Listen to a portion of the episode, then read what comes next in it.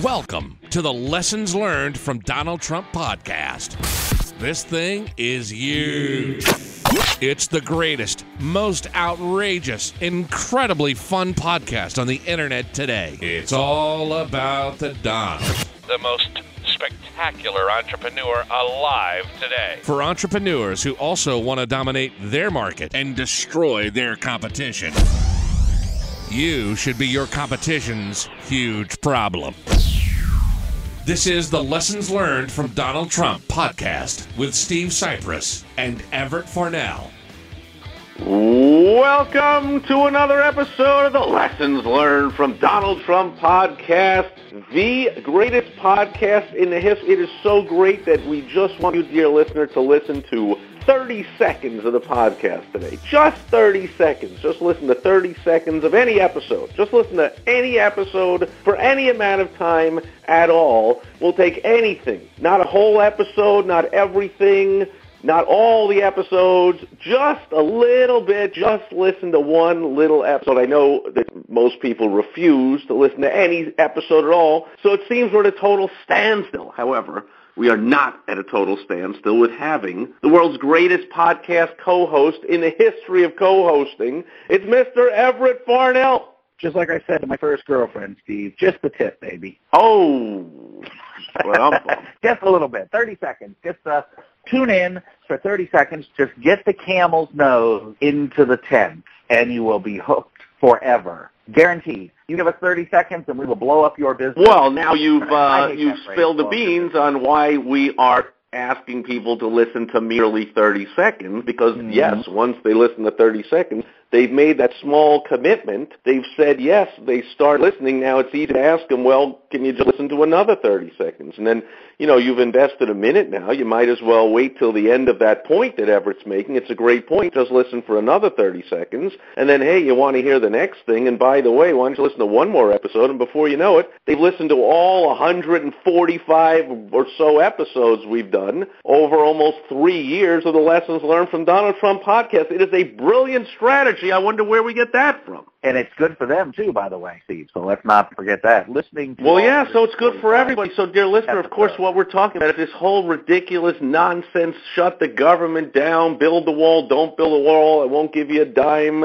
I'll give, I need five billion, twenty billion, one billion, any billion. No, you get zero back and forth, back and forth. I come to the table, I walk away from the table, you walk away from the table, I give you candy, you walk away from the table. Whatever it is, the whole thing is great theater being played out. And even the cursory Donald Trump observer understands whether they get it from the art of the deal or anywhere else. When you're negotiating, you need to be willing to walk away from the table. That's all the walk away stuff. We we don't want to cover that here because we know, dear listener, you're advanced beyond that. What we're talking about here is a term, uh, I, I've heard it called different things, but we'll call it uh, small commitments. Or Everett, maybe there's another term for it to use in copywriting. I've always referred to it in sales as getting yes momentum. Yes, So you- momentum, small commitments, whatever you want to call it. Donald Trump knows, and people that pay attention to this know, that the reason he's only asking for five billion or two point five billion or one point eight billion, whatever it is, to get started building the walls, because that's just the start of a torrent of money that's going to be poured out from the government for this wall. I mean, it's oh, we just need it in this one little area. And then, of course, in that one little area, it funnels all the illegal activity, goes 100 miles away and starts flooding over that unwalled area. Oh, well, now we need to cover that area. And then you understand we have to do maintenance on the wall. Oh, and then we have to add all those bells and whistles that you all claimed you wanted with all the drones and the extra people on border and the electronic surveillance, and we need all that. And before you know it, I mean, of course, it's hundreds of billions of dollars is going to be poured into this Donald Trump wall, and he's loving every second of the thought of it.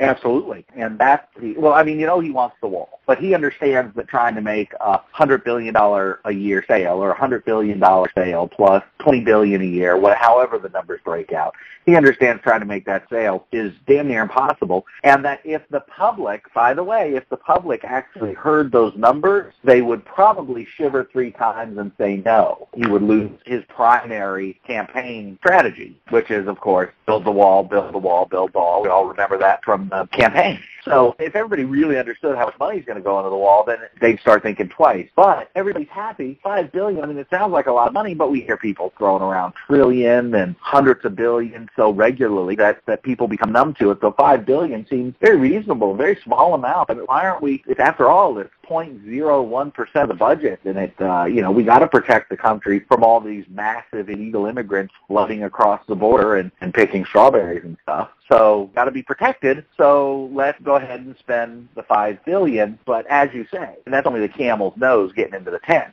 There's a whole camel coming behind that nose. But he's got to get yes momentum. He's got to get yes momentum with the Congress. He's got to get yes momentum with the public. He's got to get yes momentum with Republicans and Democrats. But once he gets that yes momentum going, then people stop looking at each individual price. Nobody's going to count everything up. They just look at it and say, okay, well, it, it's, well, it's, I'm, I'm going to beg to differ great- there because you can be sure that people are going to count everything up. They count everything he says, every kind of every no, time no, he well- plays golf, every time he goes on a trip, every hamburger he eats, every tweet he makes. They count everything Donald Trump does. But here, here's my point. Donald Trump is using one of the oldest tried and true methods of sales, which is to chunk it down, minimize, never mention even the total amount. That's how cars are sold. That's how homes are sold. Lots of big purchases are made that way. I mean, nobody is going to, they're just not going to sell cars. I mean, one, one thousandth or ten thousandth of the number of cars would be sold if you walked into a car dealer and they said, yeah, that Toyota's 20 grand. Will that be cash or check? They don't even want to tell you the total price. They just say, look, that Toyota Camry is only two twenty seven a month. Come on down. And people exactly don't even think when they sign, they don't even look at like, holy crap, thirty six thousand eight hundred dollars. What are you talking? They don't even look when you buy a house.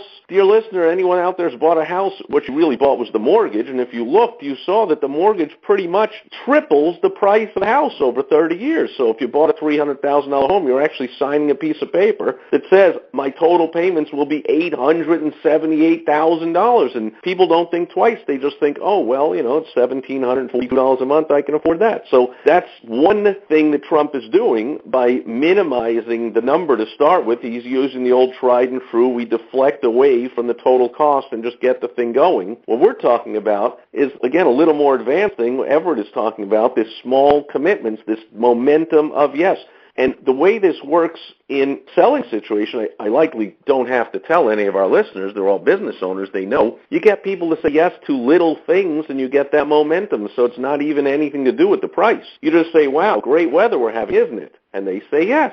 And you say, oh, I see that picture on the wall of the golf course. So you like playing golf? Yes oh, you've lived in this area, this area's been, you know, blah, blah, yeah. So they, they say yes to a, a few meaningless little things, but what's coming out of their mouth is yes, yes, yes, yes, yes. When you start asking about important things like, do you want to buy every single thing I have for sale, you want the answer to be yes.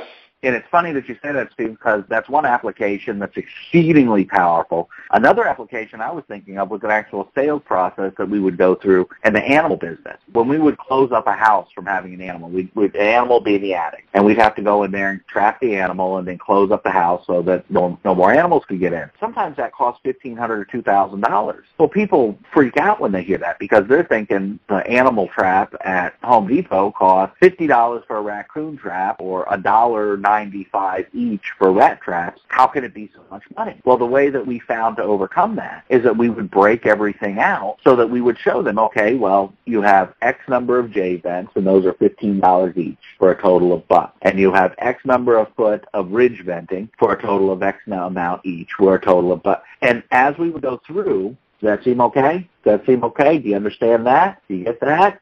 And and they would say yes, all these small little numbers. But then when you added up all the small little numbers, it came out to fifteen hundred dollars. But there was nowhere they could go. They couldn't say, "Oh my God," that's because they said yes to every item. They said yes to every component individually. So when we added it all up, and it's twelve hundred, fifteen hundred, two thousand dollars, they just kind of look and say, okay, I guess it's got to be done. And it's an absolutely, it's an incredibly powerful way to get people to move forward. It's the same thing you just talked about, only applied instead of to a full sales sequence. So you're talking about building rapport and everything, and I'm talking about just the closing sequence. So there's the micro and the macro. You can apply this to each individual aspect of the sales process and to the sales process from start to finish overall as a macro.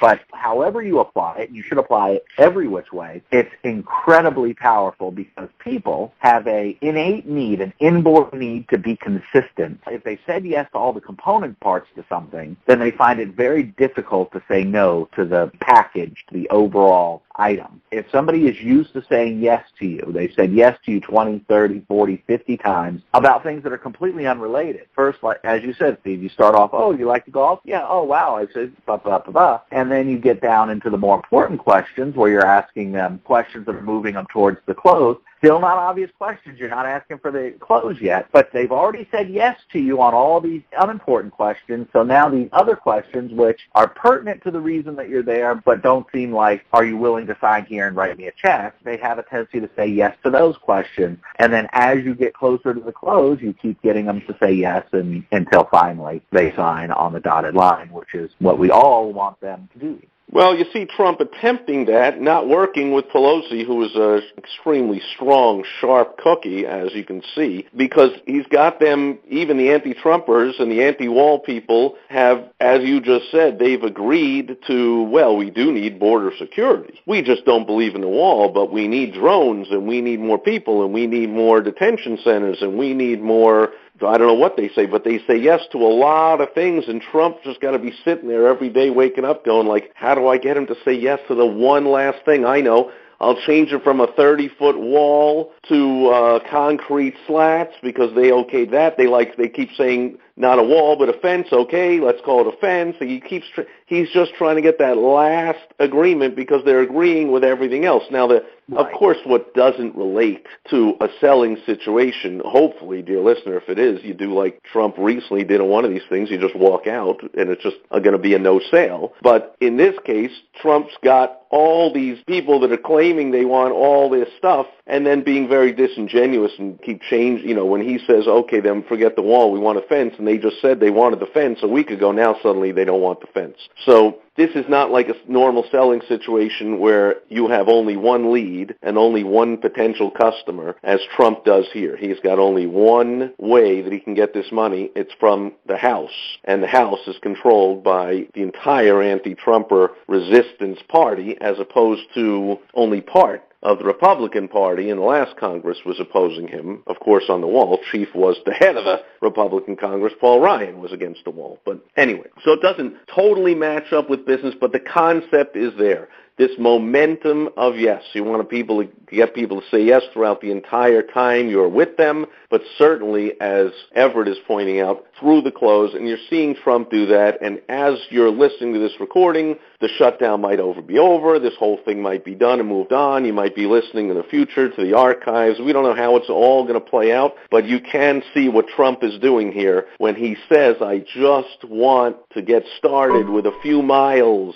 of just some fencing, not a big wall, not the whole sea to signing sea, blah, blah, blah. Don't believe for a second he doesn't want all of that. He's just starting out by looking to get a basic yes agreement to any bit of funding he can get. And then he knows, and everyone else knows, he's off to the races with continually asking for more, more for maintenance, more for upkeep, more to make it a little higher, more to add some bells and whistles more, more, more, more, and then just like every other government behemoth ridiculous thing that happens, the money continues to get sucked out of taxpayers' pockets forever, even though they started by saying it was only a little bit. Outside of the wall world, we see this in sports with stadiums a lot of times. They'll say this stadium, we need the money from the city or the team extorts the city and says we're going to leave and all the fans start crying and go crazy unless we get 40 million to build the new arena. And then of course it goes over budget and it becomes a 60 million and 80 million, a hundred dollar arena. So you see this in other areas than just the wall, and hopefully you also see this in your business when you're putting together your sales and your marketing system. Speaking of which, as always, Everett, do we not have an unbelievably advanced tip of the week this week? It will blow the socks off the listeners. But fair warning, don't get the advanced tip unless and until you're ready to double or triple your sales because if you apply this tip, it's going to make dramatic and rapid differences in your sales. And some businesses, if they doubled their sales, they'd be in trouble. So they need to get a little more infrastructure in place first. So I'm yes, unfortunately, I can I can uh, agree and admit to that. I have helped accelerate the demise of a whole bunch of businesses over the years because I was helping them with their marketing. That's what they called me in for. And then later I found out that they were losing money and they didn't realize that more sales is not going to turn around losing money. First, they got to fix the way they're running their business because more sales was losing more money and suddenly they were out of business. But hopefully that will not happen to you, dear listener, especially, yes, this advanced tip is a quick and easy one to implement which will get immediate results. So go to lessons learned from DonaldTrump.com and get that advanced tip and then get back here next week for another episode of the Lessons Learned from Donald Trump podcast. You've just listened to the most terrific podcast on the internet today. If you want to be a winner, like Trump. Make sure to go listen to the rest of the episodes and get our advanced tip of the week by going to lessons learned from donaldtrump.com. And join us next time unless you like being a loser. Some people do. Trust me.